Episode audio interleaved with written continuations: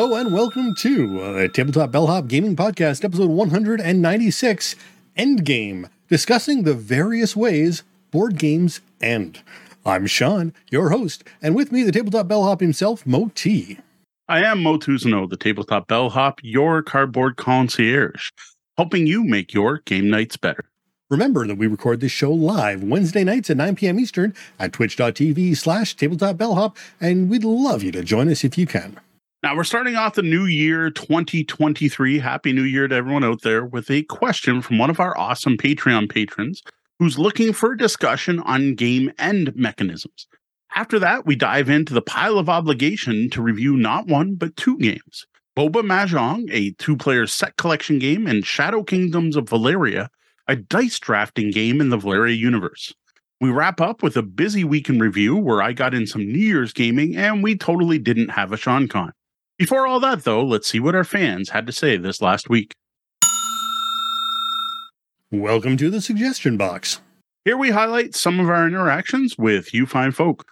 Well, let's start off with a comment from Andre that ties in well with part of our 22, uh, 2022 look back from last episode. Your review of Tales from the Loop board game was spot on. We tried a five player game and it was a disaster. After mm. five hours of trying, we finally gave up.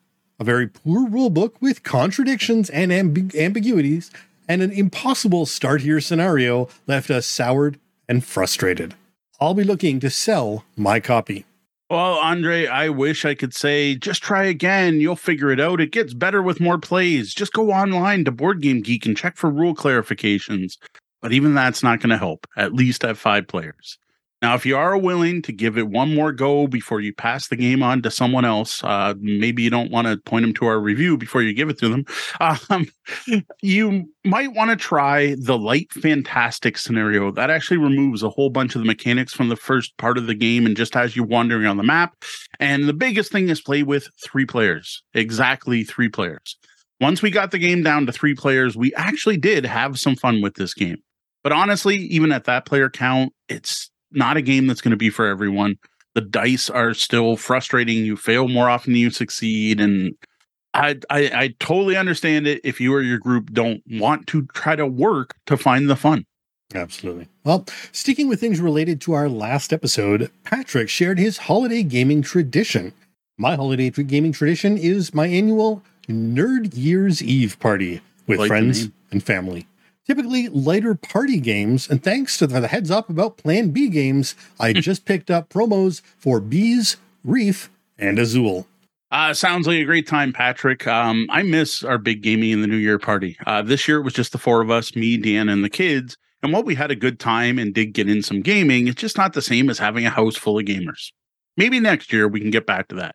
And also, you're welcome about the Plan B deal. Um, I'm sorry to see Plan B go, but their closing deals were great. I actually ended up with the Reef promo under the tree this year because of that sale.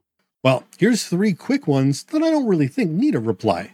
Patrick Marino commented on our Mounds of Molehills unboxing to say, Great video, Moe. Pickpocket Press RPG videos commented on our topic of games from our childhood we still play with Talisman, yes. Hmm. and finally, patron of the show Brian Sheen commented on our RPG in a box list with, I was very happy to be gifted a few of these for Christmas. Well, thanks, Patrick, Brian, and Pickpocket Press for the positive feedback. Now, on a less positive note, Alex has a comment about our Quacks of Quedlinburg review that we think is worth sharing. He says, I've read some things about this game and was very happy when someone bought me a copy. Well, I was happy for about 20 minutes. I am colorblind and sometimes have problems with counters, but this game was a whole new level. I can best describe its color clash as garish. Hmm. It caused me anxiety, nausea, and gave me a migraine. I didn't get much further than punching the pieces and glancing at, at the rules. It may well be a fabulous game, but I won't find out via personal experience and would advise anyone else with color blindness or other color sensitive conditions to ask to see a test copy before buying. Very sad, really, as I expect it might be a, a bit of a gem. Uh, it's definitely a gem. I will say that. Uh, well, thank you so much, Alex, for pointing this out. Now, both Sean and I, Deanna as well, don't suffer from any color blindness, uh, though I do have my own slew of vision problems, as does Deanna. This is also the first time I've actually heard a complaint like this about quacks, which sounds like it may be more of a visual processing issue, which is something my daughter deals with over a color based one. Like, I don't know if it's color blindness. I think it might be something else. Um, but either way, this is a very valid concern. And I think your suggestion of checking out a test copy is a fantastic one. Or at least check the images online, go to Board Game Geek or somewhere where you can flip through multiple images of the game to see if this could be a problem for you.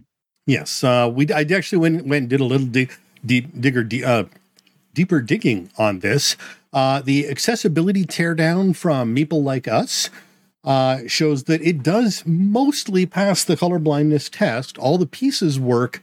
Uh, there is some, however, jumbledness when it comes to tracking what order players are in on the board. So the actual, you know, uh, player tokens on the board certainly can become mm-hmm. lost. Uh, but they do note that it is definitely a confusing color palette, which goes right. towards the the potential processing.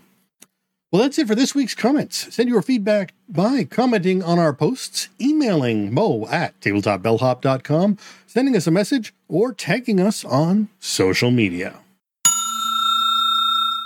We're here to answer your game, gaming, or game night questions, working with you to make your game nights better. Tonight's question comes from patron of the show, Dr. Donna Bowman, our very own Patch the Paladin. And Donna writes, Your scythe review was terrific. It got me thinking about possible Ask the Bellhop question. What are the pros and cons of various end of game rules? Things like everybody gets another turn, the round completes, back to start player, or the game ends immediately. Are there any interesting, creative, or unusual end of game rules you've run across? Well, thank you so much for the question, Donna, and of course for being a patron of our show. You too could become one of our awesome Patreon patrons by heading to patreon.com slash tabletopbellhop and tipping your bellhop. So it's been a while since we've done a non-game recommendation topic, and I wanted to get back to doing those a little more often. And when looking for such a topic, I ran into this question from Donna and thought it sounded like a fun topic. Now, what's not obvious from Donna's question is exactly what prompted this in the first place. Like they do mention the Scythe review, and that is the fact that Scythe has a very unique end game mechanism that is one of the big points of contention um, with fans and detractors of the game. Both sides have opinions on this one. Now, this mechanism is actually one of the things that turned me off the game my first experience with it, which anyone who watched our review knows that I did not enjoy the game at all until giving it a second chance. So in Scythe, you earn stars for competing oh, completing a wide variety of objectives. Building your mecha building winning battles getting to the end of the popularity track etc the game ends immediately when any player earns their sixth star this can happen even in the middle of a player's turn. You mm-hmm. don't even finish the full turn, you just complete the action that earned the star, and it's done. That combined with the fact it's not unusual for a player to earn more than one star in a turn. And I know I personally managed to earn three in one turn, which can lead to the game ending very abruptly and way earlier than players plan on. I've even accidentally ended a game by doing one action that would have led to a ton of points on my second action. And when doing that first action, I ended up getting a star and the game ended and I never got to take the second action. And I know other people have messed up that rule many times and ex- forgot about it and counted on it to, you know, get them a big points in the last move of the game. In short, the way a game ends can have a powerful influence over the way the game is played, with mm-hmm. players adapting strategy to maximize their score and or minimize opponents' when it gets down to the approaching end. Scythe isn't the only game I played where I was frustrated by the end game condition, though. Donna mentions three of the main ways games end.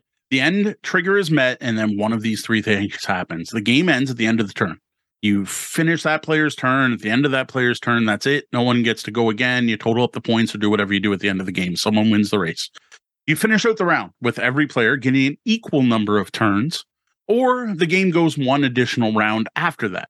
Now, I would add another common one to that, and that's the everyone else gets one more turn, and it doesn't matter the round order. You're not going to first player, it's just everyone else gets one turn. Now, while these all sound deceptively similar, in a highly competitive games, one turn can be the difference between first and last place, completing yep. your master stroke or flopping. Now, I know a lot of people that hate the fact that some games allow different players to get an uneven amount of turns. A lot of these players are players who take the competition of a game very seriously and are all about winning and feel that if everyone did not get the same chance, take the same number of actions, it's not fair to the players who got less. For whatever reason, maybe because I don't take games all that seriously, like, yes, I've said it before, I play to win, but I don't really care if I win or lose. That never bothered me. But I know it's something that bugs Deanna in games where it applies. Now, one hopes that the designers have playtested and chosen their particular endgame mechanism with careful thought and similarly, as a player, you should carefully pay attention to the mechanism and timing, but sometimes you just get caught. Yeah. So, looking at these four main types, I think my favorite of these is everyone gets one more turn. What I like most is this will often cause players to be worried about ending the game and it kind of extends the game. And I like engine builder games, right? That's type of game I like. And I always love to be able to run my engine that one more time. And I'm always worried about trying to end things too early and you don't want to give that advantage of one more turn to everyone else. So you worry about ending it. This works best to me in high scoring engine building games where you're earning a lot of points in that final turn. Where, you know, every game turn you're earning two, you're earning four, you're ending 20, you're ending 30. And then the last couple turns of the game, you're ending like 130 points. Um, German railroads or Russian railroads are is a great example of a game like this where giving one player just one more action could be a huge swing in the points. Now this one can punish the player who finished first and mm-hmm. could potentially let start player have an advantage over others. Now, second for me would be play one more round. But for some reason, this feels less tactical. I don't know. It just it it feels boring.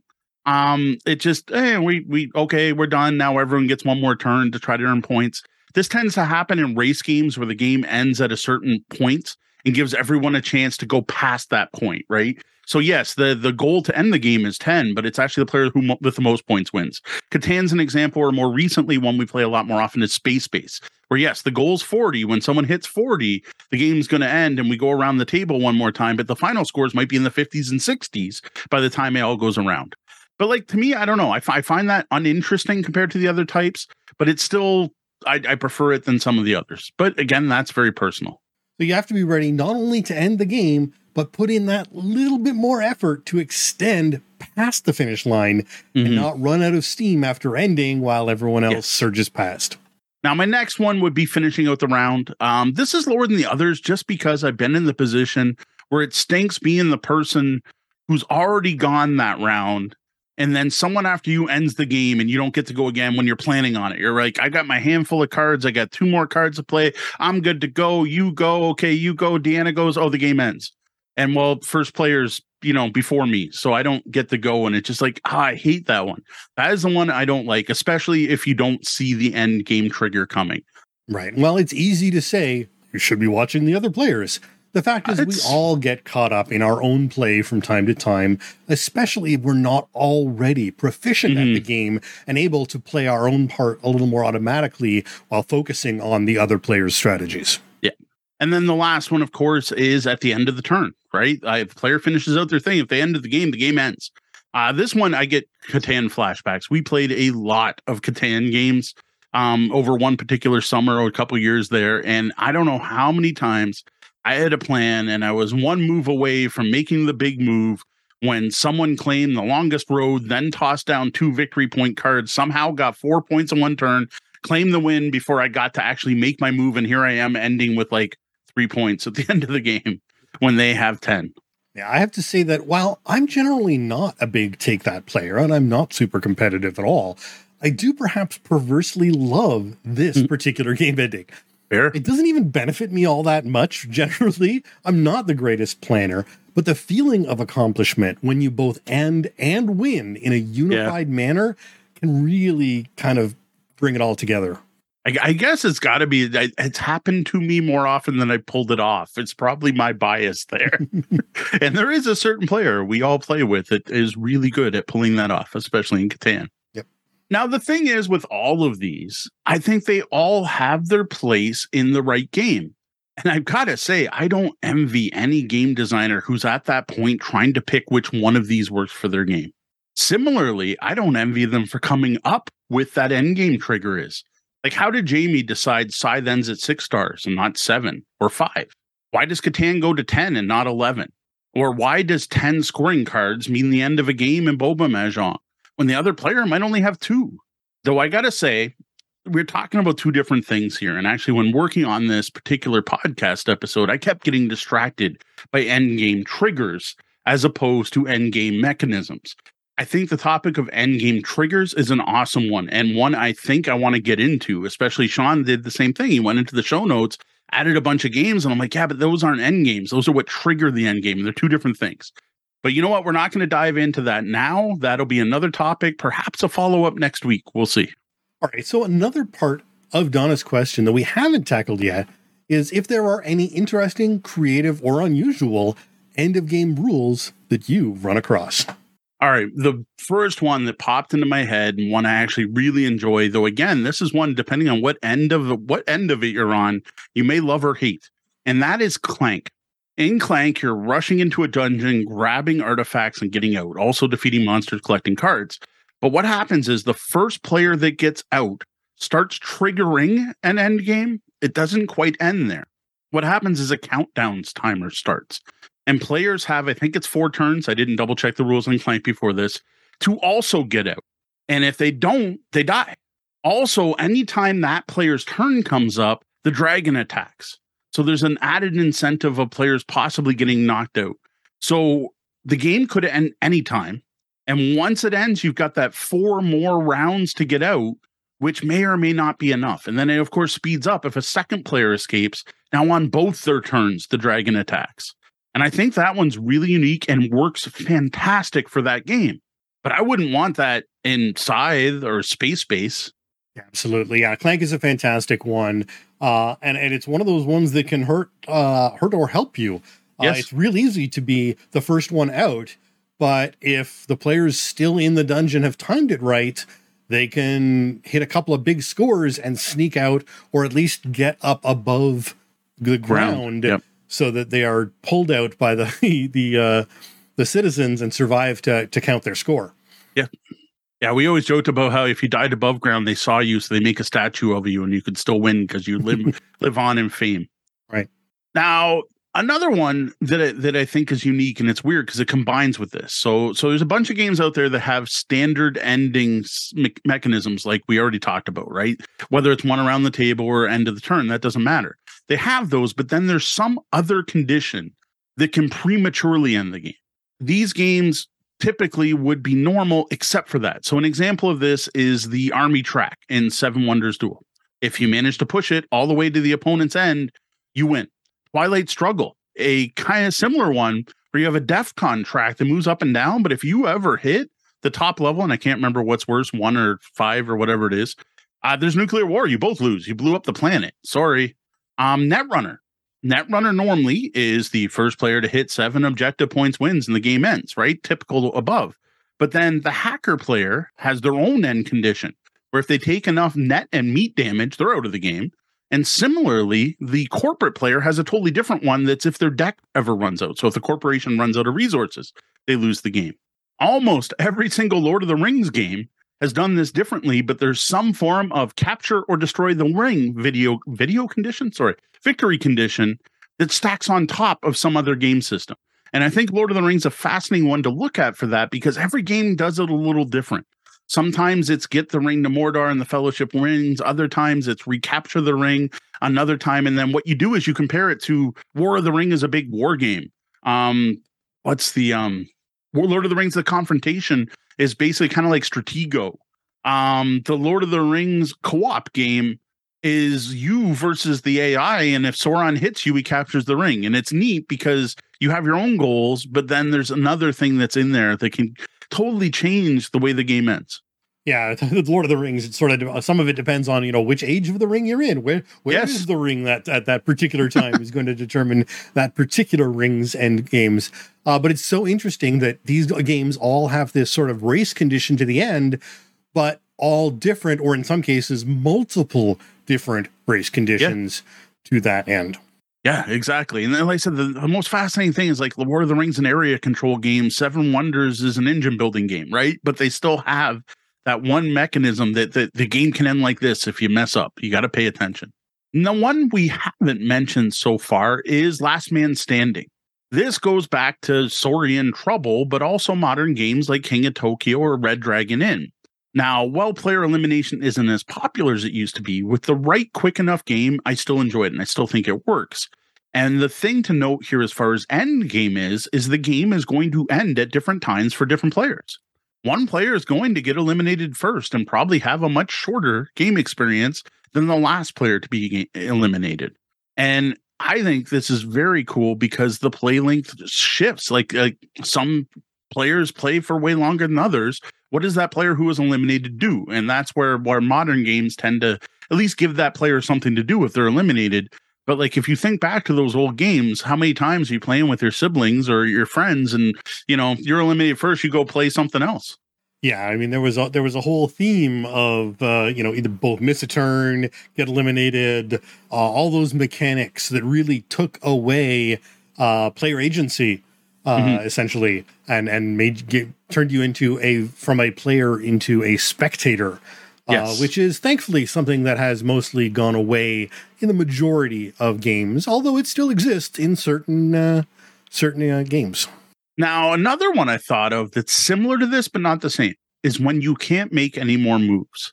This seems to be most common in abstract strategy games, multiplayer abstract strategy games. Uh, the game that made me think of this is Hey, That's My Fish. Uh, what happens in that game is you can your penguins can be pinned, so you can no longer move.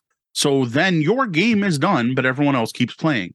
Um, I cannot find the name of it. I don't know if Jerry listens to the show, but if he does, hey Jerry, give me a shout out. What was the frog based game you taught me at Queen City Conquest with the like ceramic frogs?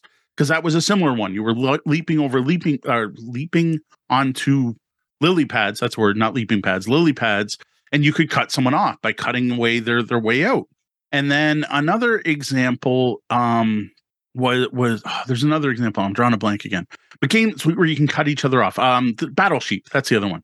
Battle Sheep is another one where you're you're moving your stacks of sheep and you can eventually pin someone in. In those, your game could end as far as you can't take any more moves. And often the last player gets to make a ton of moves where everyone else just has to sit and watch as they clear out the board. Um, Another example is Tiny Towns. That's a modern one where a bingo game where everyone's using the same input. And if you did poorly, if you run out of space on your board, you're done. Now, where this is completely different from player elimination is you're not eliminated. You can still win the game if you run out of moves.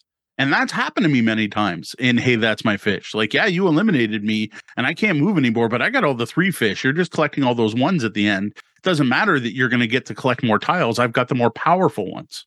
And then I was thinking about um, Tapestry. I think Tapestry also fits in that because you choose when to switch eras. It's one of the most unique things in that game is there are four eras of the game and it's your choice when to switch. Now, generally you do it when you're out of resources, but you can do it at any time.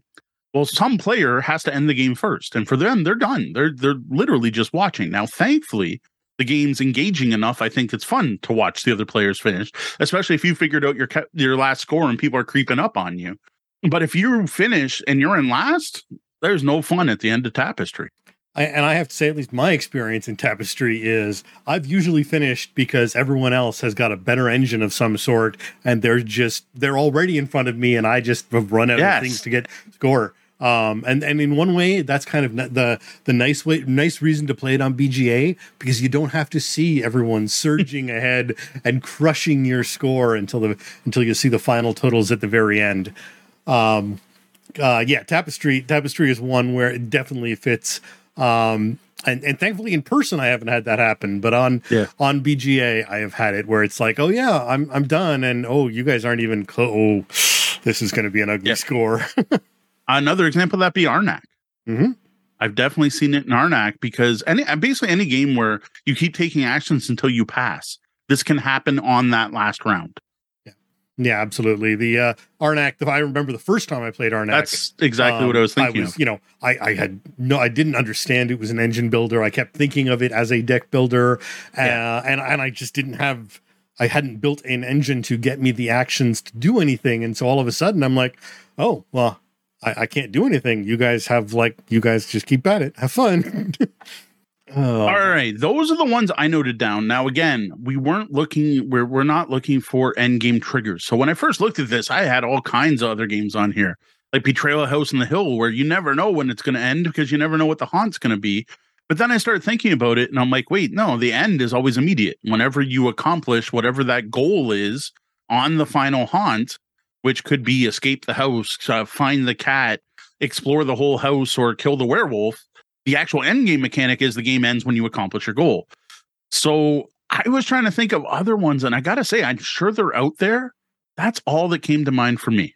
So what I got out of this is, and I had gone down the wrong direction. I had when researching this, I, I had been thinking triggers, uh, and and you know, and not what comes after the trigger. You know, how many Right. the the play after. So uh, what I was really thinking about is what is it that makes a good ending? Uh, what what differentiates the the good from the bad? And we've talked a little bit about what we did like and what we didn't Mhm. like. Um, and I think the three things that come up for me that really sort of define the idea for me is tension, immersion, and player agency. Mhm. And those are the the three things that kind of have a, a massive effect in varying levels depending on which of those you're looking at. You know, you want to have that tension and the feeling of urgency and, and eagerness, what you don't know if you're gonna win, if you're gonna lose, what's gonna happen. Um, the immersion in the game and you know wh- whether or not you feel like you're in it or you've checked out and you're moving on Yeah. uh, and then that player agency you know what how much of it is up to you and how much of it the game has determined Yeah. um, so No, I totally agree on those. Though I, I would argue the tension isn't always good. And that's where this whole thing really depends on the game. If you were playing a light casual game, you don't want that tension at the end. You don't want to be worried about when the game was going to end. You just want to keep playing until it's done and then write up your score and then congratulate the players and move on. Um, immersion though, definitely, right? Like having knowing scythe. So going back to our original example of scythe, which again is a little bit more about end game triggers than ending but it's all about that it can end in the middle of your turn is what really sticks out to scythe well that adds such a level of tension because you never know you never know if you're going to get that one more action. And and and that's where i love that form of tension now that i know it. But Mhm. when i'm playing with a bunch of um, experts at the game who are just like ha ha ha blah, you did terrible because you didn't see that coming I, it stank. It was not fun. Yeah uh, one of the one of the fun ones i think for tension and this is going right back down to the complete opposite end of the scale from scythe is can't stop right? The first the game is over the, as soon as somebody gets three rows uh Yep. three col th- sorry three columns on the board. It's it's over done. They win. Yep. um and who you know it's just number of columns. And and if you've if you've been pushing it and you know your your last turn everyone's getting close and you decide to push it and you uh mess up and you get nothing you're you're you're you go back that you, you just you're praying for someone else to push it and get that wrong dice and you know roll roll out uh, and get stuck so that you have another chance Yeah. to make your your thing and and that kind of tension again you know in i mean can't stop is about as light as you get uh, True. but that tension can really work in that particular game uh, whereas you know Codenames maybe not Yeah. what I was saying, I, I know there's there are games out there where players can trigger the end, but I I couldn't find definite examples.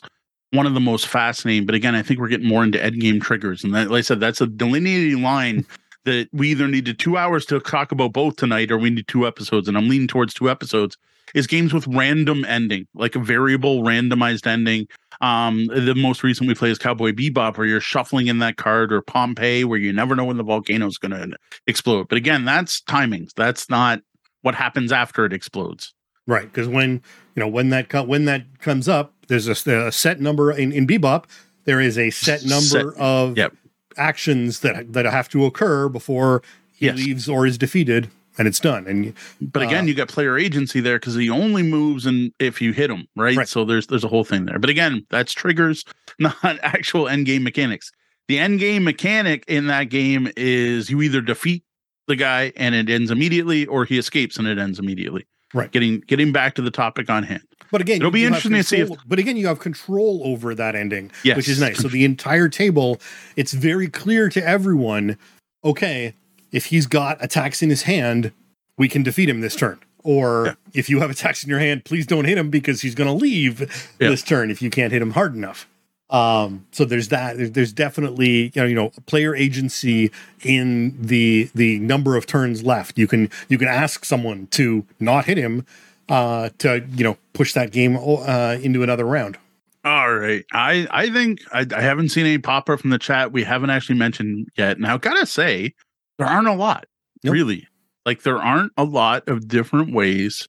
What you do once the game ends, that doesn't change. Triggering the game end, like I said, whole other topic. We could go on for hours. But what happens when that trigger hits? I, I we seem to have covered them all, and I'm sure we're missing some. Yeah, I, I keep thinking of other games, and then I'm like, nope, that's a trigger. Uh, Yep. I'm like, no, what, this one ends, but nope, that's a trigger too. Yeah. Um, like even But as- something as for the of actual with ending of the game. different end paths. So Um, so I, I got to bring up Arboretum. The only thing you're it, it ends like a normal game unless you tie. Then the game ends in 10 years. You plant a tree, then you go see whose tree is the tallest.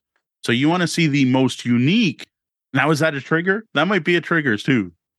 well, no, the game's over. playing- No, because the game's over. The game has ended. Um, that's a scoring mechanism, really. Yeah, is it though? the Um, game's not over until you. I don't think uh, there's there's a totally different topic. Is the game over until you've determined who's won? I don't think it's over for No, ten no, years. Absolutely, the game is over. The game is over. The scoring phase continues. Nah, to me, a game's not done until you know who won. No, see that That's the end of the game. and the scoring phase. Not always are are not always, but can be separate aspects of the experience. Nah, I Uh, disagree on that one. You're not. I think the game doesn't end until you until you've calculated the final score and determined who the winner is. See, I don't. I don't find math a game. Um, I D, Well, D- you, D- don't D like Rainier with games at all. D, D will disagree with me. I, um, but no, I mean, adding up your your totals to me isn't part of the game. That's after the game. Well, we're about to review a game where that's definitely part of the game. Uh, well, yes, that and that's different though. That that's How is that different? well, I, because it is part of the game. So Um, when's that game end? Once you picked your six cards, the game's done. in in the case of in the case of Boba Mahjong, after you have picked your your scoring form, like with the way the way you've chosen to score your your cards. So once you pick six cards, the game's over. No, no. Well, once you've chosen how you are going to score them. Well, that's it. No, you pick the six cards. Then Yeah. you score. Everyone scores the same after that. Right. The, your decision is pick six cards. Anyway, this sounds like a lobby discussion more, but I, I, I, I do not agree with Sean on this one. I know we usually agree a lot on this show. I do not agree. I don't think a game is over. It's just like the in this in in, in with politics. The election's not over. The end of the votes in the tally. It's it's in the end when they're actually sworn in. That's when the election's over, not just at the end of counting the votes. I would say the election's over when no one can vote anymore. Yeah, see, no, I don't think so. It's not Uh, over till till an official. phase moves on, but the election ends at whatever There time. we go. Blah blah blah. Votes are going to let it go. All right. Well, at this point, I think we've reached the end of the round, and that means it's time to wrap things up. Though our lobby here on tur- on Twitch gets one more turn to share their thoughts on end of game mechanisms.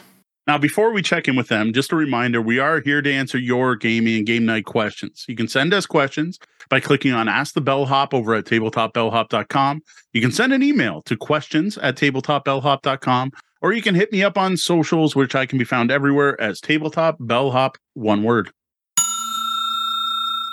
Welcome to our review of Boba Mahjong, a two-player only set collection card game.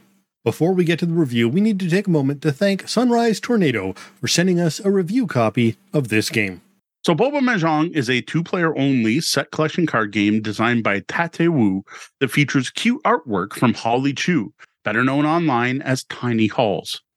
It ends up that this game is part of a series of Mahjong-based games that started with Tianziqiu in 2009. This was re-implemented into the Battle of Red Cliffs, a one to nine version, uh, player version, which Tate Wu designed along with E.R. Burgess. Finally, the game was converted back to a two-player game in its current form of Boba Mahjong. Besides changes to player count, the mechanisms in the game have also changed with each iteration. And I've got to admit, I did not realize this game had that much of a pedigree and heritage before getting to writing up the review. Now, a game of Boba Mahjong takes about half an hour, and it's recommended for ages 10 plus, which I got to say seems a little higher than it needs to be. The concepts here aren't that complex, and there's no reading required.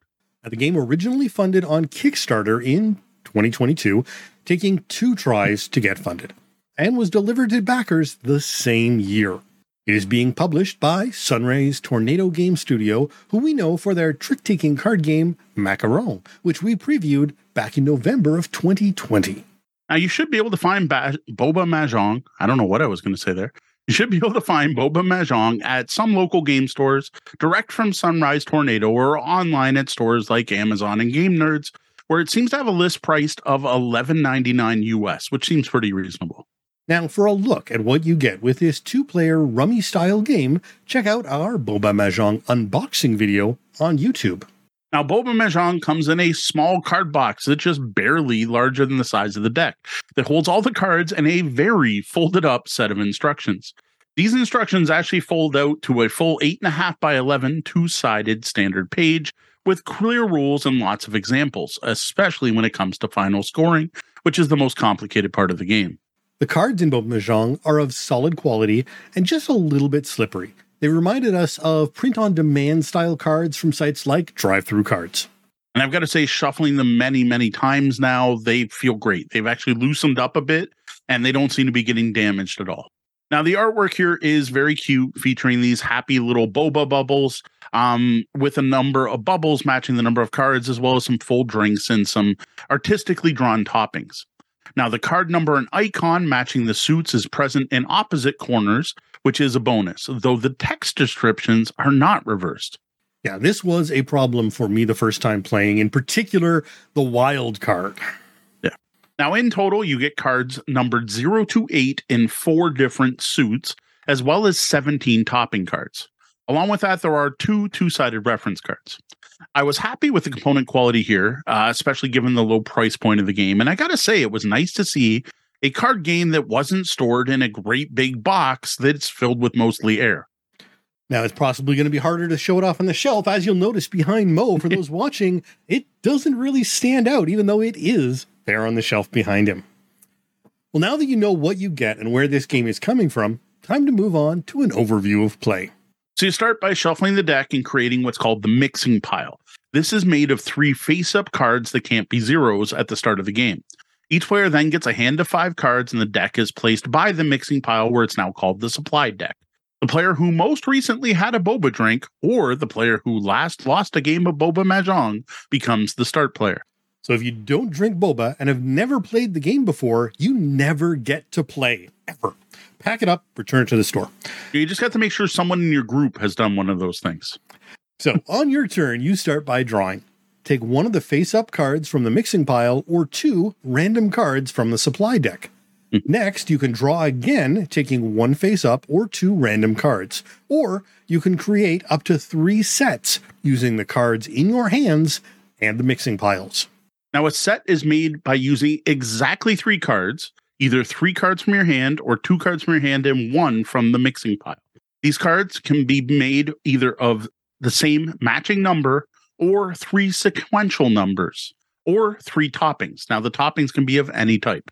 Note that suit color does not matter when making sets, that only comes into play during endgame scoring. Mm-hmm. Now, from your completed set of cards, you're going to pick one of those cards to set aside, which you're going to save for final scoring. You're then going to discard the other two cards. These go into the mixing pile in any order on any stack in any order. So you could put two cards together on top of each other or split them up. After drawing twice or creating up to three sets, you must either discard down to seven cards or draw three if your hand is empty.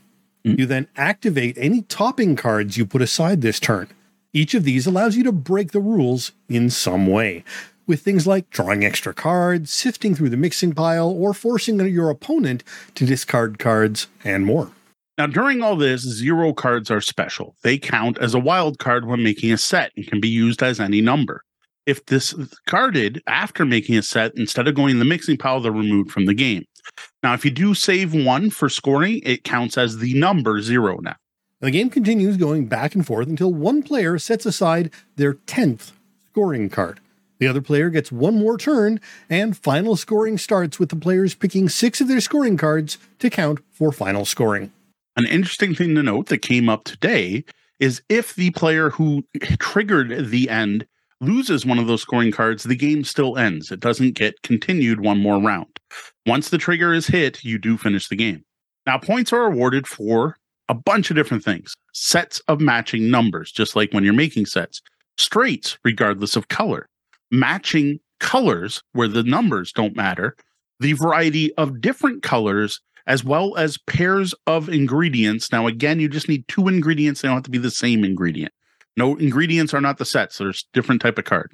Now, what's important to note here is that the same card can be used in multiple categories. All cards are used when evaluating each criteria: colors, sets, straights, etc. A little bit like scoring cribbage in that way. Yep. Uh, the player with the most points wins. In the case of a tie, tie, players get to use all of their set aside scoring cards to score. If there's still a tie, then the player with the fewest set aside scoring cards wins. If you somehow still tie, you share the victory.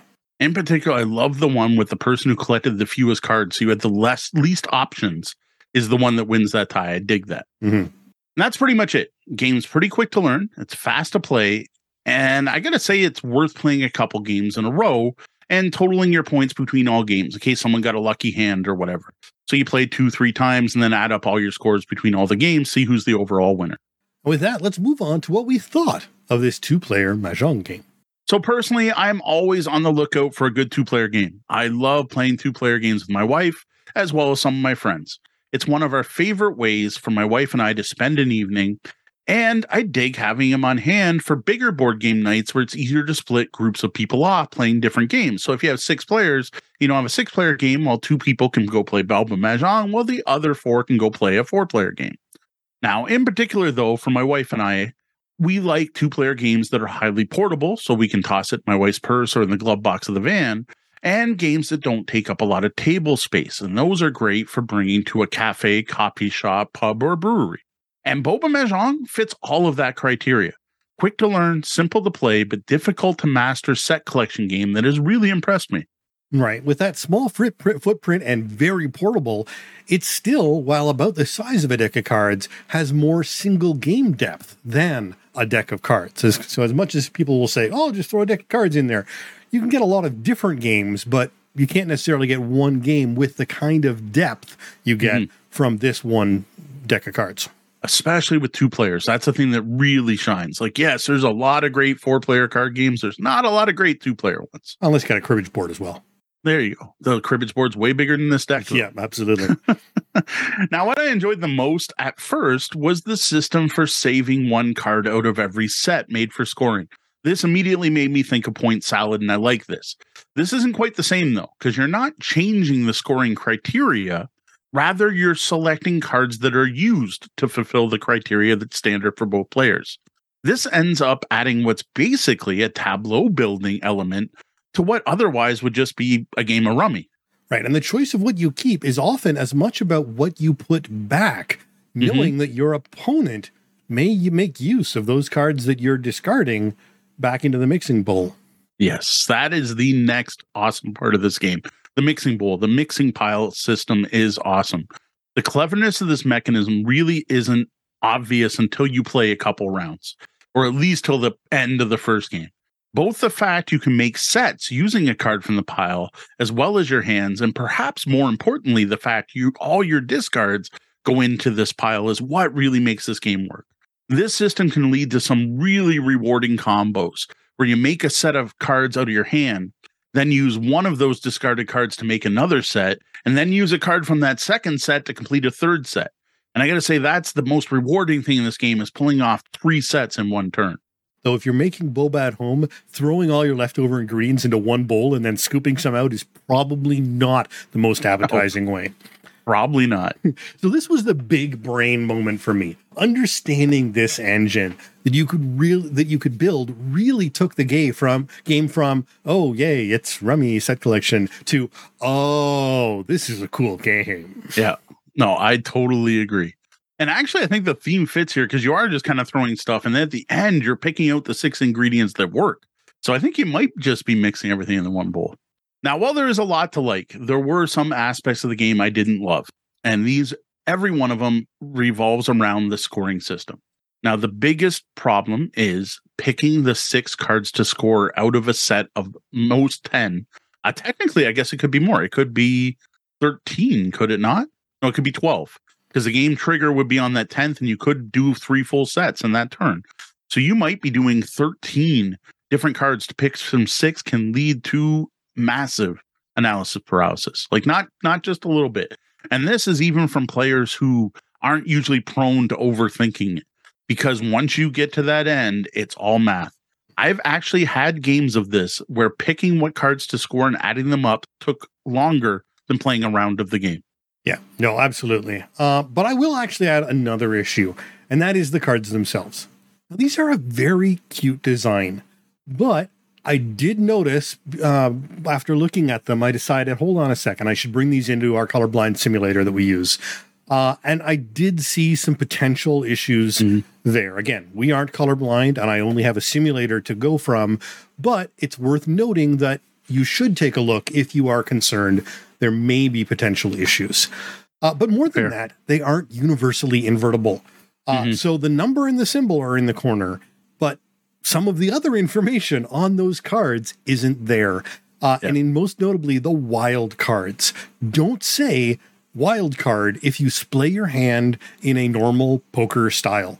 Um, and as well, the toppings are all the same on the edge, uh, on the edges and corners, um, and are also non-invertible if you actually look at the card. So until you're used to it, like I, I didn't know at first. You know, we'd done a quick, quick little teach, but we hadn't gone through everything. We just wanted to get down and play. So I knew there was a zero, and yeah, obviously there's going to be something special about a zero card. But the fact that it was a wild card, while it said it on the card, I didn't see that mm-hmm. because it was hidden in my cards play. See, I think that's totally fair, though. I got to say, with the zeros, that, that's a one-time mistake. Once you know zeros are wild, that one's not that bad. The toppings are hard. I don't know what they could have done otherwise because they have detailed rule text on them. So I don't know if maybe they could have come up with some icons well, to represent just, draw cards. Just have been the different, the picture of the different things, and yeah, fine. You yeah. have to you have to remember what the text is or or look at it. But having when you do your poker split, your you know when you hold out yep. your hand, you can see that there is a difference between this and this. Yes. Yeah, I don't think you can really splay the ingredients. When I play the game, the ingredients go on top, and I splay the rest of my cards. Fair just because they're used differently. But I totally get the complaint. Now, the other issue I found with scoring is that the it just wasn't varied enough. The various categories all scored similar points, where like um three of the same color would be worth the same as a three straight. And I noticed various different scoring combinations yielded the exact same point total. Now, I'm assuming this was probably done for balance so that one particular type of set wasn't more valuable than another, which would lead to everyone trying to collect only that type of set. But there was just something about sitting there trying different combinations and getting the same total that just felt off. Like, let's try three of a kind with a run of three. Okay, that gets me X. Okay, how about instead I do a pair and a run of four? Oh, X. Okay, what about two runs of three? No, that's also X and and there are some little variations there. It's not like you're always going to get the same score but it just it felt off and i don't know if it was wrong. Yeah and this is why and i hadn't actually thought of this until we were sitting here talking about this today but this is where that cribbage idea comes from. It's you know 15 1 15 2 15 3 15 3 21 you know and you're just doing going through that same thing. The strange part and the, the big difference again from cribbage is the fact that you have to pick the set of scoring cards. Yes. you're not just scoring all of the the cards you have.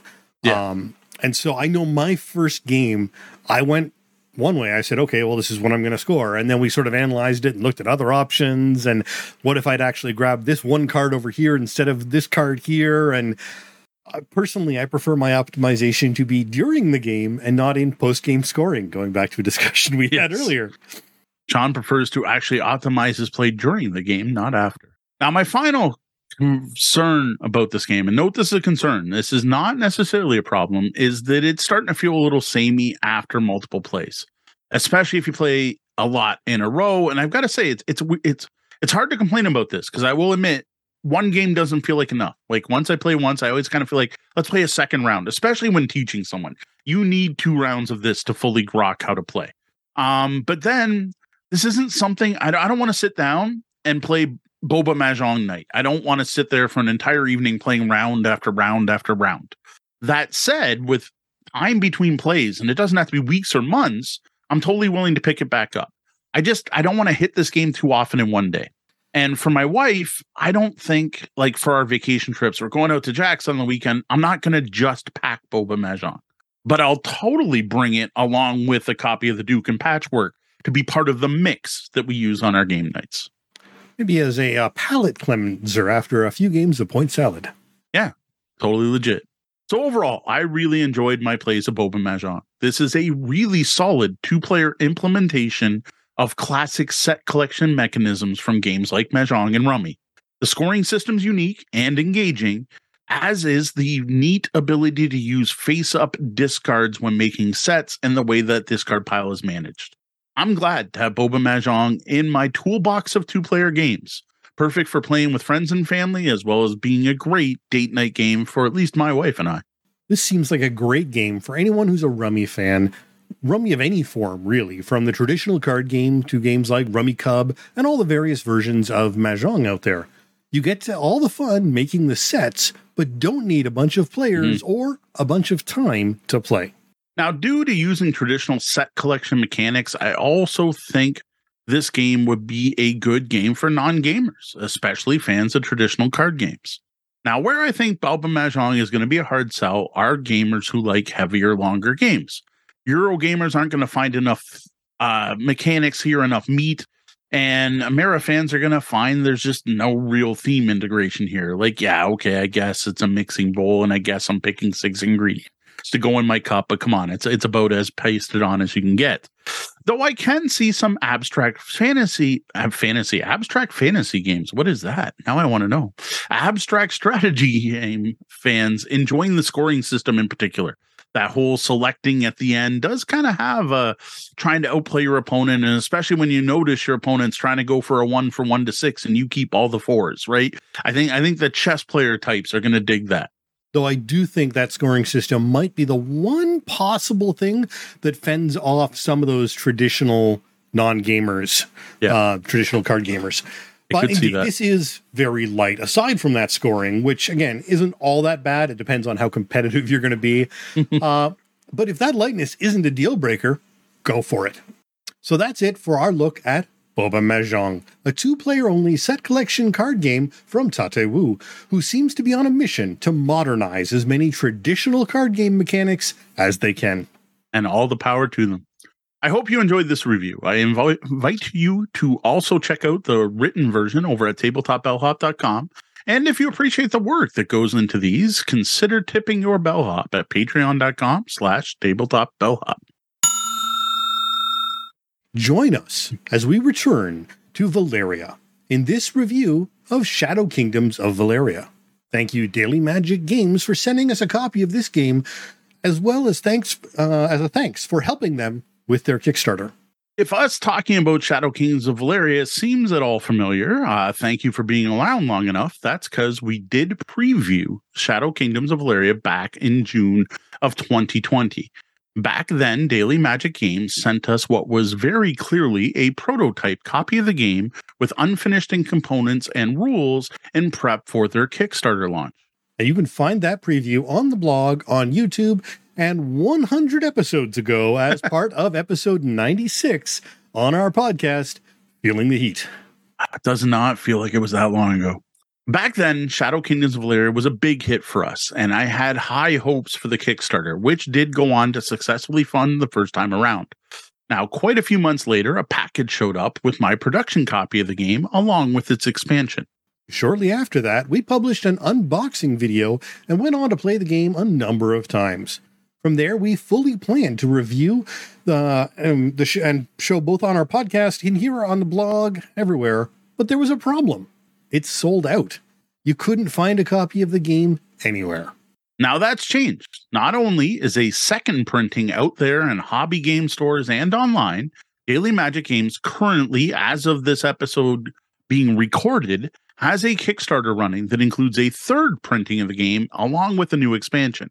Now, unfortunately, for those of you listening at home, it will have ended. There are 40 or so hours left at this point right now. I was hoping to get this out there, but at least for those of you listening live, there are Kickstarter is running now, but knowing Daily Magic, I'm sure there will be some way to late pledge. Now that the game is actually available, we thought it was about time to actually get a formal review of the production copy of Shadow Kingdoms of Valeria out there. So, Shadow Kingdoms of Valeria was designed by Stan Kordonskiy. I think that's how that's pronounced. I might be a bit off. There's a weird ending S K A I Y. Stan Kordon- Kordonskiy? Kordonskiy? Kordonskiy. We'll try again. That was designed by Stan Kordonskiy and features fantastic artwork by the Mico. Was originally published in 2021 by Daily Magic Games after a successful Kickstarter in 2020. As mentioned, it is currently in its second printing and has a third printing on the way in 2023. This engine building game plays one to five players, with games taking about half an hour solo to under two hours for the full player count. Now, Shadow Kingdoms Valeria is a dice drafting, engine building, worker placement game set in the world of Valeria. In this game, the players take on the role of the baddies who are attacking the Kingdom of Valeria. Each player controls a different competing faction, moving their warden around the board, collecting troops, magic, gems, champions, and battle plans, which they use to launch attacks on the Kingdom of Valeria. For a look at the components in this dice drafting game, check out our Shadow Kingdoms of Valeria unboxing video on YouTube. Note, Moe also cracks open Rise of Titans expansion, which was included with the Kickstarter for Shadow Kingdoms of Valeria. We'll be covering that expansion in a separate review. Now, what surprised me most when cracking open the finished production version of Shadow Kingdoms of Valeria was actually how little changed. Yes, physically the components were way better. The board wasn't foam core and the cards weren't sleeve cut sheets of printer paper, for example, but the actual graphic design was pretty much identical to the prototypes we got. The components here are top of the line. You get silkscreen warden and scoring meeples, with each faction having its own unique shape, lots of silk-screened custom dice, thick, easy to read player boards, a very clear main board with great iconography, high quality cards. I only had two disappointments in regards to the components in Shadow Kingdoms of the Valeria. The first is that the plastic tiddlywink like chips that were in the prototype were replaced by cardboard tokens. These round tokens do look better, I gotta say, and they feature faction symbol on them, so it's very clear to see whose is whose. I was actually kind of hoping for some clear chips where you could see what was underneath once placed. Which would be nice, but would have likely made for a price point infeasible. Totally fair. Now, the second, though, and this one's a bigger complaint, is the back of the award cards. It took me a while to even notice they're different from each other. I'm not sure why this wasn't made as clear as day. Like it's a back of a card that you don't see once you start playing, but you have to sort these cards by their backs at the beginning of play to get things set up. It's actually become a running joke with my group to hand any new player this deck and ask them to sort them while I'm teaching the game and see how long it takes for them to notice the difference between the cards and properly sort them. Overall, though, component wise, this game is great looking, features excellent graphic design that actually helps during gameplay. Well, next up, let's move on to a short overview of play. So, one thing that didn't change at all from the prototype is how Shadow Kingdoms of Valeria plays. So, we're going to make this very quick and very high level. For a more in depth overview, go back to the preview we mentioned earlier, either on the blog, YouTube, or on episode 96. So to play Shadow Kings of Valeria, you're each going to choose a faction, take all the components for that faction, set up your player board with starting gold and magic, and cover all the upgrade spots with conquest tokens, which are now cardboard. You also grab a random campaign map, pick which side to use, and put it next to your player board. Each of the five sections of the main board are seeded with dice. Gems and cards, including award cards, battle plans, and champions, are placed on their spots on the map, and the game is ready to start. Now, each turn, players are going to take their warden and move it to a different spot from where they grabbed it from, either one of the five regions on the map or back on their player board in order to launch an attack. When a warden is placed on the board, the player will draft one of the dice from that region and then do the action associated with that region. The neat part here is the reward value of that action is based on the die value taken. Higher number dice provide better troops, which are needed for battles, but provide less awards which honestly is one of the most brilliant parts of this game. Now, board actions include collecting gems that let you flip dice, hiring champions, each of which has either an instant reward or ongoing ability or endgame scoring opportunity, earning gold, used to pay for champions and battle plans, claiming awards, or gathering magic, which can be used to cycle the various card decks in play as well as improve drafted dice, or collecting battle plans. Now, once you have a battle plan and enough dice matching the troop types on that plan, you can launch an attack on Valeria. You do this by moving your warden to your player board and selecting which dice will fight. The values of the dice are totaled, any modifiers are applied, and you get victory points for how high the dice total is. After each battle, you then get to level up in a way by removing one of those campaign tokens from your board, which unlocks more options. You're then going to place it onto your campaign map, which can also award you bonuses for placing them next to other ones. So the game continues until a player completes their seventh battle, in which you finish the round and the player with the most victory points wins. Now, Shadow Kingdoms of Valeria also includes a solo mode where you pick a faction and compete against an AI adversary. Well, now that we've reminded you of how the game plays, let's move on to how we feel about this game now, over two years later, and having the production version in hand. So, remembering when we first got this game and looking back at the preview and rereading on the blog, I got to say we were all seemed pretty smitten with this game at the time.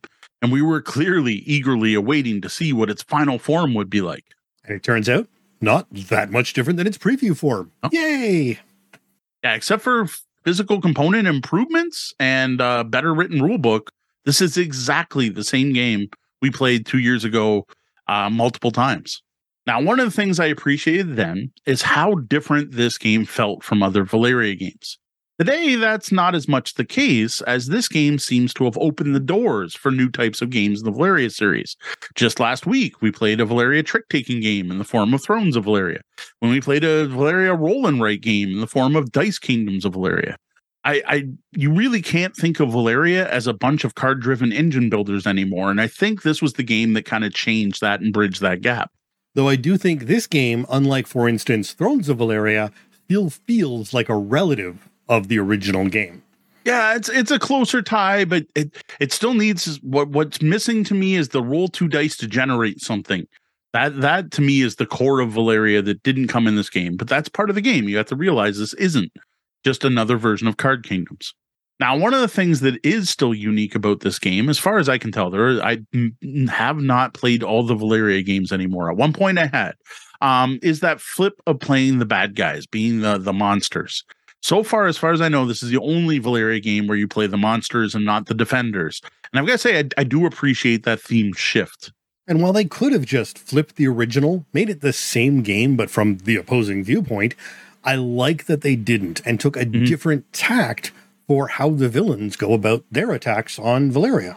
I also still love the dice mechanisms of this game. I love the way that higher numbered dice are useful if not required to score well during battles, but they give you little to no reward when taking actions with them. This leads to some really interesting decision points, and you'll often find yourself being forced to draft a low number die just because you need the gold or you really want to buy a high cost champion. What's neat though is later in the game, after you've unlocked more ways to modify the dice by winning battles, you it's not so bad. Uh, you can draft a one. Actually, ones become way better because a single gem will flip that over to a six when your troops are ready to attack. Yeah, planning and mitigation are your friends. Laying that strong base as you go for later in the game is vital. Now, my biggest disappointment in this game, which is something I complained about two years ago, and I'm not going to stop complaining about with the production copy, is a lack of asymmetry. The fight, despite the fact it sounds like an asymmetric game, you're picking different factions. There's orcs and gargoyles and goblins and different and gnolls and all these different armies to pick from.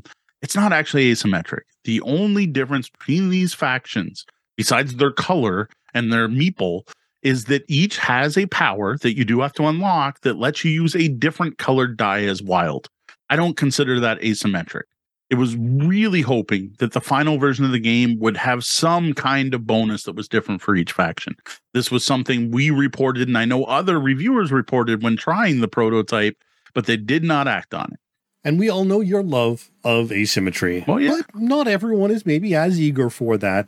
And importantly, it's not easy to differentiate and maintain a game balance.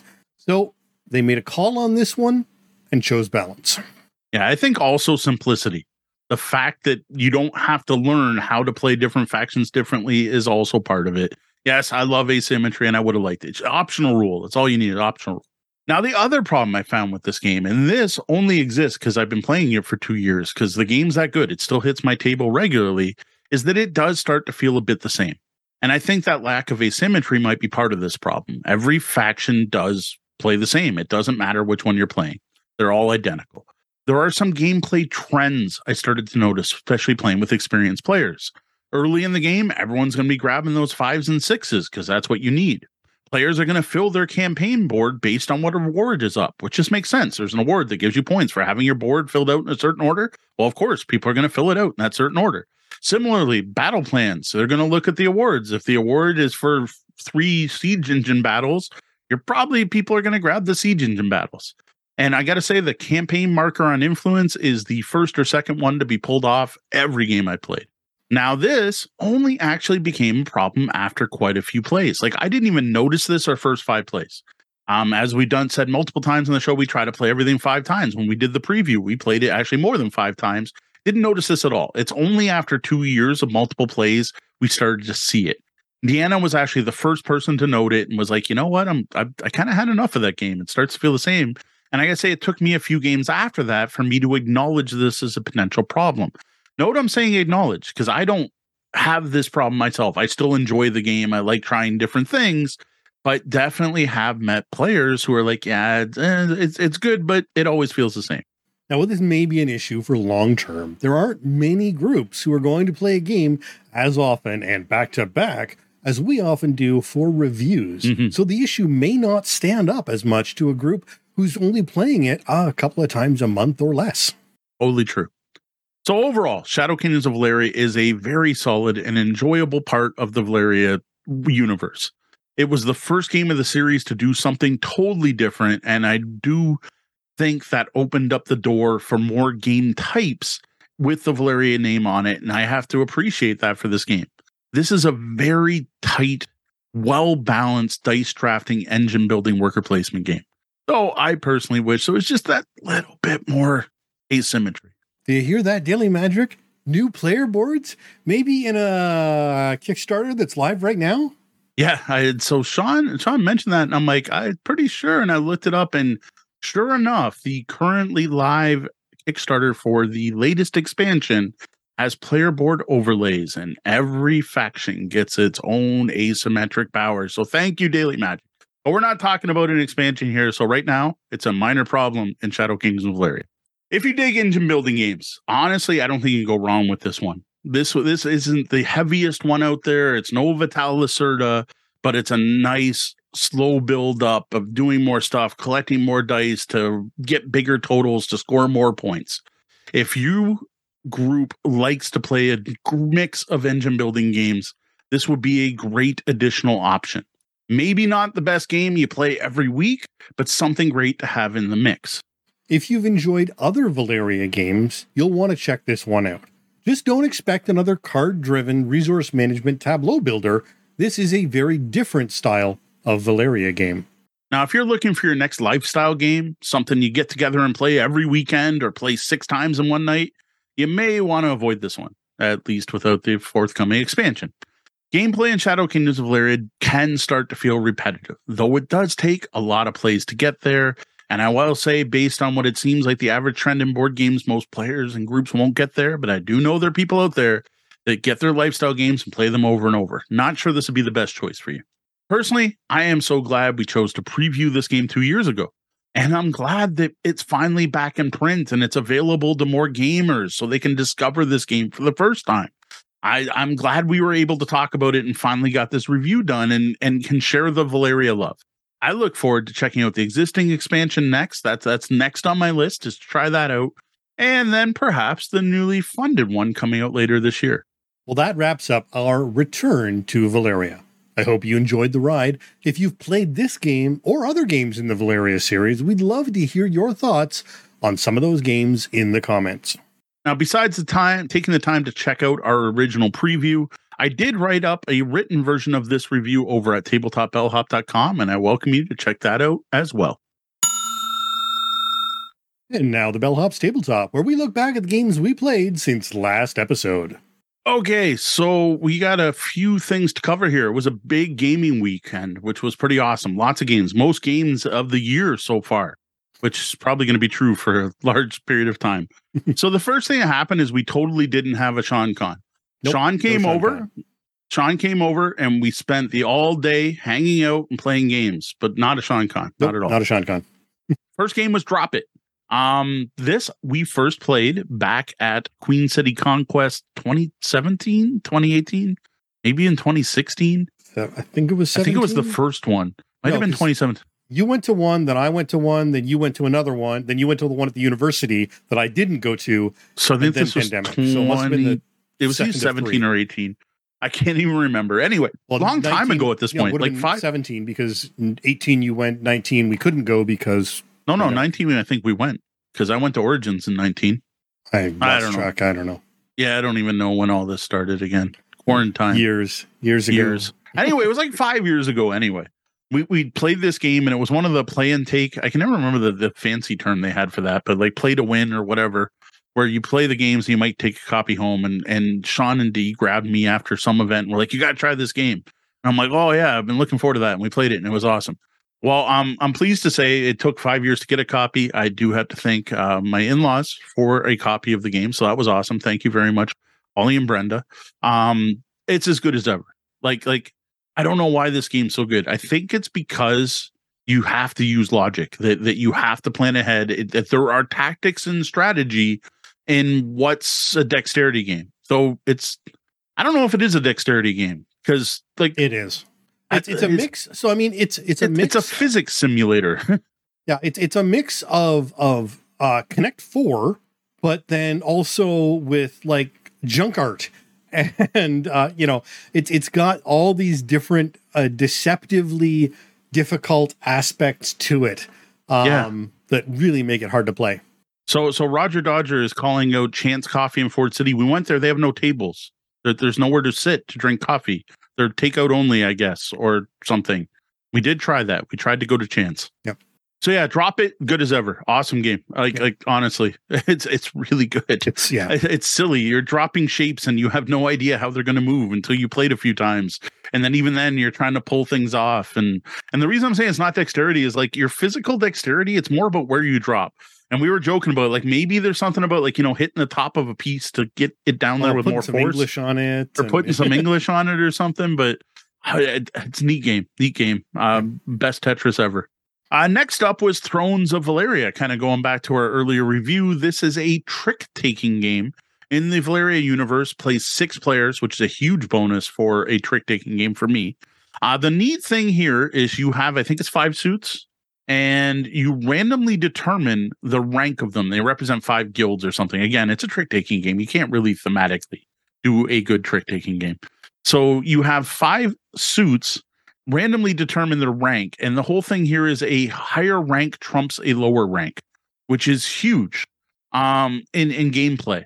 Now, the other neat thing here is every rank is assigned a point value from, or a coin value of minus three to five points. And whoever takes the trick, whatever suit they used, that's how much money they get. And note that money could be lose three. And the neat bit is you only play for point the, the money. Like it doesn't you could theoretically win this game without ever taking a trick. Which I, I don't think it'd be easy, but like it's not about taking every trick. It's all about doing interesting. Now, the part I hadn't mentioned yet is every single card modifies something. So you can steal coins from other players. You can rearrange the the the guilds. You can assassinate a guild, moving it to the bottom of the track, and you can draw cards from the discard pile to improve your hand. There's all these funky things going on as well. Really, really neat trick taking game. So it's a fantastic game. Um, there are a couple of uh, comments we're going to have in the review on the art uh, of Mhm. it, uh, which is interesting. But my problem with it is, well, I again, I really enjoyed this game. It was fantastic every time we played it. I, it doesn't feel like Valeria. No. they they slapped the Valeria label on it on a on a great game, but I, it, it nothing, absolutely nothing about this game from the art on feels like Valeria. Like, why aren't the suits the four citizen types from Valeria? Like I, I'm, I'm kind of baffled by this as well. Yeah. Like uh, we talk about card games having pasted on themes, but they didn't even paste on the theme, They didn't even try to paste it on. right? Yeah. And like red cards aren't strength and blue cards aren't magic. Like if they had just kind of thrown that in some way, like like Valeria, one of the things I like about their small games is that they've kind of stuck with the blue is magic with combos with something else to do something cool and strength is for fighting things. All that's gone. This is just a, a very well done trick taking game that happens to have a Valeria theme.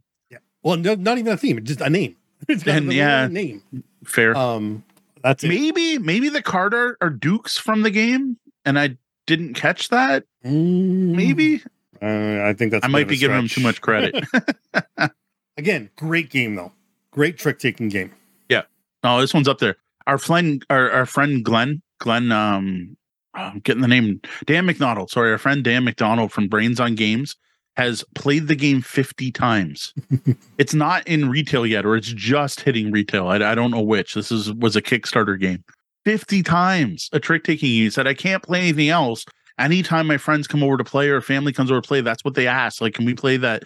Can we play that Thrones game? Can we play that Thrones card game? And I'm like, man, and then that's someone who plays a lot of games. Yep. All right, next is Dolce. I think I'm pronouncing that right. It is a game about building confectionaries. Um, that man threw me for a loop because I read the rule book and I was like, this sounds way too simple. Like, I think I'm gonna play this with the kids. I, I was expecting more of a Euro engine builder.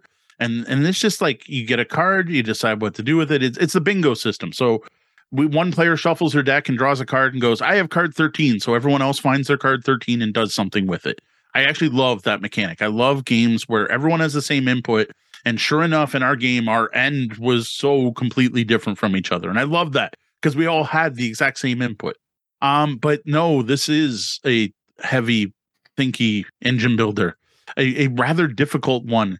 And holy cow, engine in the fact that you literally like run an engine where you make a confection that creates byproducts that can be used in another confection that also could potentially use make byproducts that could be used in a third confection and if you don't get to use the the, the byproducts you feed them to your chicken and your chicken will produce you eggs which can be used as wild cards.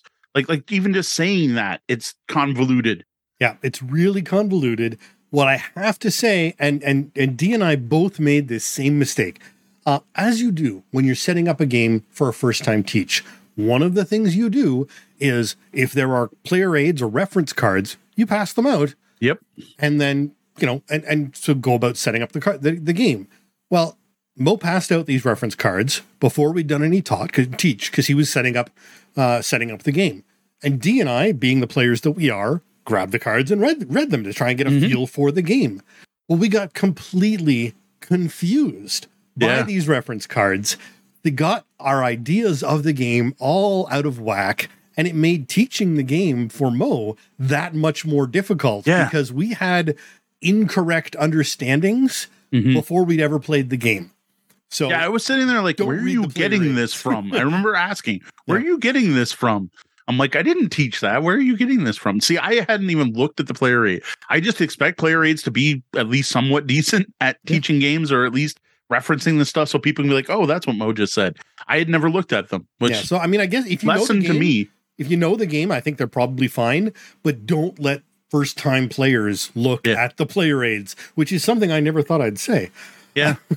and I got to say longer too. I, I wouldn't say overstate its welcome because, well, it was No. our first game and we were learning, but it was way longer than I thought it was going to be. I thought it was going to be more of a filler, and it's not. No. And there's a couple of things on card layouts. Again, when we review this, there we're going to have some thoughts. Yeah. I, I think there are some some concerns with the game, but overall, it it was fun once we sort of got past the the confusion. No one play at this point. So most of these are our first plays. So who knows? Maybe in four more plays, we'll be like, no, it's amazing or oh, it's terrible. So I got to say, just to go with the, the follow up on Sean, there is what is with making the art so prominent on cards? Give me the information I need to play, especially when the art's all the same. Yeah. Yep. like if you're going to make the art prominent, do something with it. anyway, enough about that one. Uh, next was Dice Kingdoms of Valeria. This was the most Valeria game out of the new three small box Valeria games. Um, this was really solid. Um, probably the best roll and write I played. Again, one play at this point, so I, I can't say too much about it. Um, but this was really solid. It felt like Valeria, you're rolling a handful of six dice. Two of those dice are the exact same shape and size of the dice in Valeria Card Kingdoms. You use them the exact same. You go, I have a two and a three. So my citizens that are number two, three, and five all produce resources. Though in this case, the resources are filling in pips on various parts on your sheets. You then use the other dice to do more stuff like hire more citizens, um, to attack orcs or bad guy. We kept calling them orcs, but I think it's just like the bad guys. I don't know if they have specific names. We grew up the Warhammer. You're always fighting orcs. If they're bad guys and they have ears and noses, they're, they're, they're orcs. uh, yeah, Um, this one this one was fun. Yeah. Um, it, it's uh, the one thing that I think we found um, once we figured out some of the confusion is downtime. Uh, Yeah. Valeria doesn't have a lot of that downtime, whereas this, uh, because there was a lot of figuring things out once you once you rolled your dice, there was um, a good bit of options of where you could put things and and a, and a you know machine of that you could get going of okay well i'm going to play this i'm going to play this which is going to trigger this which is going to trigger this which is going to trigger this and where do i want to spend these end resulting points i got? Um so it ends up and everyone else is just waiting for you to finish up and pass the dice on so that they can either you know use their two dice or actually play their machine um so that there was a, there was definitely a downtime and it, it was it it went long Yeah. but it was also only our first play so Yeah, honestly, at this point, it- kind of felt a little too long. But first play, I, I hate. I, I almost sometimes hate talking about a game after the first play.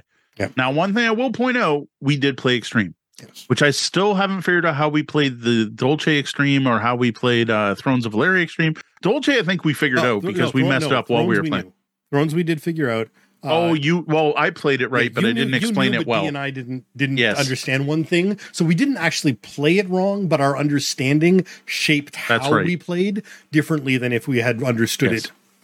I, I should point that out. So, so our extreme play of Thrones of Valeria was Sean and Deanna didn't realize that the rank of the cards trump the ones uh, like they trump the ones below.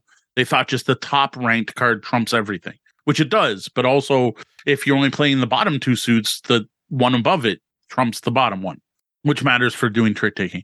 Dolce, I know we noticed stuff while playing, like people were Yeah. playing things wrong and using, especially with the the rules for um, I forgot the word. I said it when we were talking earlier Products. byproducts yes the byproduct rules we messed up the thing on this one was we finished the game we're sitting around we're chatting and we're like man that gold track's really long we barely touched the gold track how did how would you fill the gold track and we started counting up how many possible ways you can get gold and we came to 25 and well the track goes to 30 then we remembered there's a statue that would give you three gold and I'm like, the odds of taking that statue are really low, and it seems like a really bad way to try to get like one star. But that still left two you couldn't get. And this was enough that I'm like, I reached out to the designer and I was like, hey, Levi, um, this doesn't seem right.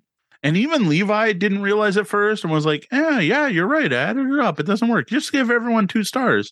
And then one of the lead designers for Daily Magic was like, figured it out they must have forgot that every time you use a red die to attack an orc, you get a gold. And I'm like, yeah, I totally, I didn't teach that rule because I totally forgot it. That's the disadvantage of Sean and Dee. Don't read the rules I do, and I teach it, and I missed one. So that actually may change the entire speed of the game because more tracks are going to get filled in sooner. And on that track are other things that are going to make you fill in other things, and Yep. the combos will happen more, and you're going to get statues quicker. Like you're probably going to get three statues by the end of the game with that. Yeah, So almost, al- you're almost uh, yeah. No, a a lot of things happen. Yeah, a lot. So so that's why I'm like that first play. Yeah, we learned the game. We sat down, we learned. Yep, fair enough. Last game of it's not SeanCon because my kids came home and then we played um played another round of Thrones of Valeria, which is the trick taking one. Because I know people well, Dice Kingdom's pretty obvious, which it is. Um, the other third game is a solo game, which is why we haven't played it. We haven't played Siege yet. I should go sit and play Siege. Um, and this was Thrones, and we gave the kids the option, right? Do you want to play the the dice rolling game where we're filling in stuff with sharpies, or do you want to play the card game? And I'm shocked they picked the card game. I really am. That's not what I expected from them. They they picked the card game, and this is where Sean and Dee realized that I fumbled my teaching of of the um the the the the Trump rules. Um, and the main thing with playing with my kids, for one, my kids got it. Even my youngest, who sometimes has difficulty, she really got it. She won the game. So I guess she got it. Um, way better with five than three. So I gotta say, for a three-player trick taking game, it played fine. Yep. There was no, absolutely. problem with it, but it was better with five. Yeah, I mean, any trick taking games are going to play better with the highest of the uh, higher of the allowed player counts, um, because you uh, allow more variability and more strategies to Mhm. all intertwine. So, Plus harder to card count, which I did do some of in that game because it's a trick taking game. That's what you're required to do to play well. So that was it for Sean was over for the day, and we don't have SeanCons anymore. So it, it was just we we played games on whatever day of the week that was. I think it was a Friday. it was Friday. Yeah. know. Yeah, it was on. Yeah, you said that it was a Friday. So the other thing um I got in is we did have a small gaming in the new year. I was just Dan and the kids and I. Um, we started late, so we didn't get as much gaming as we planned. Uh, we started the day doing holiday things. We made a day of it. Uh, you know, kind of the big hurrah before the kids are going back to school. Um, they got some gift cards for chapters that we went to the mall. Do not go to the mall on New Year's Eve. I learned that. I would have figured New Year's Eve would be fine, but no, it was it was bad. I don't know if it was last. uh, There was a whole ton of end of year sales, plus people were trying to return stuff. Um, so yeah, there was that. Don't go to the mall, but it worked. The kids bought stuff. They were happy. They got books. They got s- plushables, I think they call them. Um, so we were there. Um, then we took the kids to dumpling time for the first time, which I got to say that when I'd heard about that place, I figured not my kids, but now that I've been there a few times and had an idea of what they'd like, oh man, they loved it. Um, and I am I'm blown away by this. So Genevieve, my youngest, has declared this as better than sushi. So so she has a birthday coming up in February, and she's like, nope, totally. We're, we're we don't need to go to Mico. We got to go to dumpling time. So that was cool. Um, Gwen, she loved everything. Now I got to admit, she has a sweet tooth, and I got salted egg lava buns, which are pretty sweet, and we did get the condensed milk. So I think those are the main things that won her over. Uh, but they also love the um the onion pancakes, which I don't think we got the time you were with us. Um, Gwen was three out of five. She liked, so she was pretty good and was like, "I'll totally go back and try other stuff." Um, we also checked out. I got to say, I'm impressed by COBS Bread is in the same plaza. We stopped there to pick up uh, treats for the morning because we knew we were going to stay up late, so no one wanted to cook in the morning. So uh, like we got some ham and cheese croissants and stuff. Really good. So recommended COBS Bread across the street or across the plaza, I should say. Then we drove out to Essex and tried to hit, and I'm not even going to remember the name of it, but a small um, confectionery shop. We we tried to LARP Dolce and pick up some treats, but they were closed, which is fair. Um, my problem is it seems like that places keep their Christmas lights on even when closed because it's the holiday season. So we thought they were open. Uh, then we handed out to Auntie Aldu's, which man, Sean, how did we not think of Auntie Aldu's? They were open till six, but I didn't even think of it. We totally could have went out there. She now has a board game section on display for people to play when she gets there. Now we got there just before closing, so what we did there is we picked up some midnight treats. Um, so we did that. Uh, then we went to LaSalle and went to Winter Lights, which you know compared to the Amherstburg River Lights and uh, well the thing that's going on in Jackson Park that you can probably see from Toronto, it's it's not that impressive. So so you don't need to rush out to LaSalle to see their light show. But if you live out there, I'm sure it's something nice. Um, then we did charcuterie. That was the plan all night, and finally got to some games. Games and lights. I mean, it sounds like one of my normal days. Uh, There you go. Though they could have used your help out in LaSalle because one third of the lights were off. uh, And no- little late. It's no- after Christmas. You know, Yeah, it's true. All right. So similar to Totally Not SeanCon, we started with Drop It. And yes, as expected, the kids liked it, but they didn't love it. Um, we played two games, one with Jokers. Um, Gwen thinks it's gonna be great for her board game club at school, which that's a nice one. Like here's one that the high school kids will probably like. So that's an awesome, awesome bonus for her. Um, I thought we played like three, four, five rounds of that. Uh Genevieve was done after round two. She had just she was done. So Right. all right. Uh, yeah. Next. we didn't, uh, we didn't make. Um. Oh, never mind. Sorry, I completely wrote the wrong thing there. All right. I don't know what you were doing there. Um, next up was our first ever play of Monstrosity. It was as good as I expected to be. It was pretty much all it's cracked up to be. You see this game once, you know what it is, you know what it's going to be about. Totally legit. Um, it was a big hit. Um, You draw a monster card out of a deck. You have 20 seconds to memorize the card, stare at it, try to remember things. Um, a mind now thing when I teach is to point out certain things. How many arms? How many legs? How many eyes? What's the shape of the body? You're going to try to pay attention to all those things. Ignore the color because you're drawing in black and white. That's an important one. Um, then you're going to put it down, and then you have a two minute timer to describe that monster that you just looked at to the other players who are sketch artists who try to draw what you're saying. And the fun part here is you're also allowed to ask questions. So you can clarify. You're like, oh, wait, you said it had a, a snout, but like a dog snout or like a, a I don't know, giraffe snout. I don't know why that popped in my head, but whatever. Um, neat game. Everyone gets to draw twice. The problem was the creatures are creepy. Um, Bob Everson, do not get this game. Um, Bob from the Misdirected Mark podcast has severe severe arachnophobia. Don't get this game. The artists seem to like to mash spiders with things in particular and other creepy things with other creepy things. And there's pustules and drool and dripping things and lots of of um, weapon like bits, uh, swords, talons, saws. Oh, unexpected. Okay. Uh, now the weird part is it's cartoony, and I didn't have a problem with it, but the kids actually found it a bit scary. Mm. Um, like like Gwen got a car is like I don't want to stare at this for twenty seconds. So what I know is out there is there is an expansion called the Cute Creatures expansion. It's only about ten bucks. I need to find a copy of this. And then what I'm going to do is I'm going to take my copy of Monstrosity and I'm going to keep it for game nights and bring it out to the barbershop bar and playing with friends. And when I play with the kids, we'll use the cute creatures. Locally, no one has it. I tried. I tried to shop local and and and support local stores, but no one has this. So I, I got to find a copy of it. Everywhere I found that has it wants more for shipping than the game itself. So unless I'm going to do a massive order from 401 Games or something, so I still do need to talk to our friend Ian to see if it's something they can get in. But I didn't want to get a hold of him when he wasn't actually working. So I haven't actually followed that route yet, but no one has it in stock. So if anyone knows where to get cute creatures in Windsor, let me know. Heck, if you happen to have seen that at local calendar clubs, um, let me know and I'll go pick that up. Because I like my kids loved it, and not all of the cards were like that. So and I don't want to pick through because No, yeah, that kind of ruins the game. So speaking of that, uh, there are people who've complained about the lack of replayability in this game. But when you were unboxing it, it seemed like the deck was pretty sizable. How So- fast do you think you're going to go through that deck? So 99 cards. Okay. Now, each game, everyone's going to draw twice. So, depending on how big your group is. So, in our game, we went through six of 99 cards. Okay. That's with three of So you us. got a ways You're to probably going to want to play it with more people. Right. Right. It's a big party game. I, I don't remember how many player boards it gives you, say six. So, I don't know, six. So, 12 a night. You're going to get 10 game nights out of it, less than 10, Less nine, than 10, yeah. nine or eight game nights out of it, which honestly isn't a lot No, if no, you're playing with that fair. many people. Now that said, and this is the part I've never seen anyone mention before, there are variants in the back of the rule book to use once you've played through the entire deck. Oh, interesting.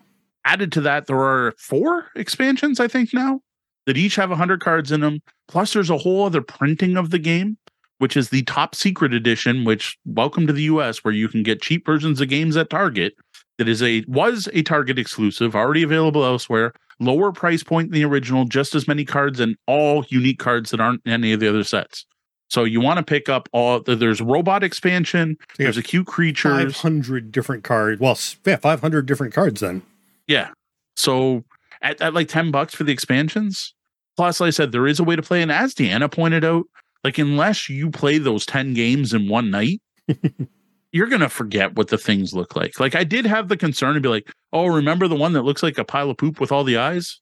And you're like, oh yeah, I remember that one. Like, like maybe, maybe, but like for the amount we play party games, like we play some party games quite often. Even then, I don't remember. It's like like anytime I start playing telestrations, I never remember what side of the clue cards we started on to make sure I'm drawing new ones, and it doesn't matter because I don't remember. Right. Totally fair. So next, speaking of telestrations, we did play four rounds. Um, once with the 12 player party pack cards, which no do have more cards than the eight player. So we used that set for one round. And it was one of those we all did. We didn't mark score at all this game, which usually I do mark score in telestrations, but we didn't bother. Um, we played this side, then we played that side, and then since it was New Year's and Mom and Dad were playing, it was the late last game of the night. We also did two more games grabbing an 80s 90s card starting with 90s then playing 80s um same problem. I, I, my, our review stands about the 80s and 90s. What I said then was, yes, it seems like a great idea. It seems hilarious, and you would think that you should be able to draw this stuff even if you don't know what it is. Like, for example, one of the cards we had was Blockbuster that led to a hilarious moment where my child drew a brick that's cracking and a YouTube screen. Very clearly, it is a YouTube screen. Oh, yeah. Because she was like, Well, it's blocks and a video. And I'm like, That's what you do to show video? She's like, Oh, yeah, everyone knows that means video. And I'm like, wow, there's a generation gap because that's it's not what I think of. Though it works, so I guess it's not that big a gap. By her drawing the play on YouTube button, I know it means video, but she wouldn't necessarily get the references I had. So it sort of works. That's right. it. Lots of games, but we're through them all. All right. Well, how about a look ahead? What do you have come planned for the coming weeks? So playing games, more games. Um, I think we're getting back together with Kat and Tori later this week. I hope so. Um, not positive though. I gotta confirm that. Um, and I want to get in some gaming with the kids before they go back to school. They go back Monday, so I want to try to have um have sit down with them and play some games. So, um, I want to make th- with the two with Tori and Kat coming over and the kids. I'm hoping to make another dent in the pile of obligation. We got two done tonight. Um, specific games I want to get played are the Disney games. You mentioned about the op. I want to play Smash Up Disney with the kids. I'd, I'd see if the kids get it, see if they grok it, see if they enjoy it, especially the youngest. I want to see how she handles it. Maybe she'll kick our butts, just like the tri- the trick taking game. But I want to see how she handles it. Um, I want to play those new Valeria games we played with you with Tori and Kat. Um, and maybe Rise of Titans expansion for Shadow Kingdoms to follow up on this week's second review. Now I don't know. So so expansions are different. I don't necessarily feel I need to play expansion five times to get it, especially depending on how much it adds. But maybe I do. It totally depends on how much it adds. Yeah, exactly. Now I think this one might be individual components, so I may need to play it multiple times to see if how they combo. So kind of like the Orleans one, Orleans, I had to try trade and I had to try intrigue and then I had to try I forget what the other one was. So there, whatever, there were multiple ones and was one we didn't like and then we liked certain ones comboed and like I need to do the work to get that. So that's on my list. I, I can't promise that we'll review that next week. I'm expecting we'll probably have a review of at least one of the small box Valeria games though by next week. Now, a quick shout out and a thank you to some of our VIP guests, our Patreon patrons. We greatly appreciate their support. Brian Sheehan, thanks Brian. David Miller Jr., thank you. Brian Kurtz, thank you. Jeff, Sheila, and Clara Zeus, thank you. Kat and Tori eventually get to add a third name to your list as well. Well, that was the double bell. Uh, that means my shift's coming to an end and we're going to have to drop that portcullis. Well, the doors are closed. You can always find us across uh, tabletopbellhop.com, all over the web as Tabletop Bellhop, one word, and on your podcatcher of choice.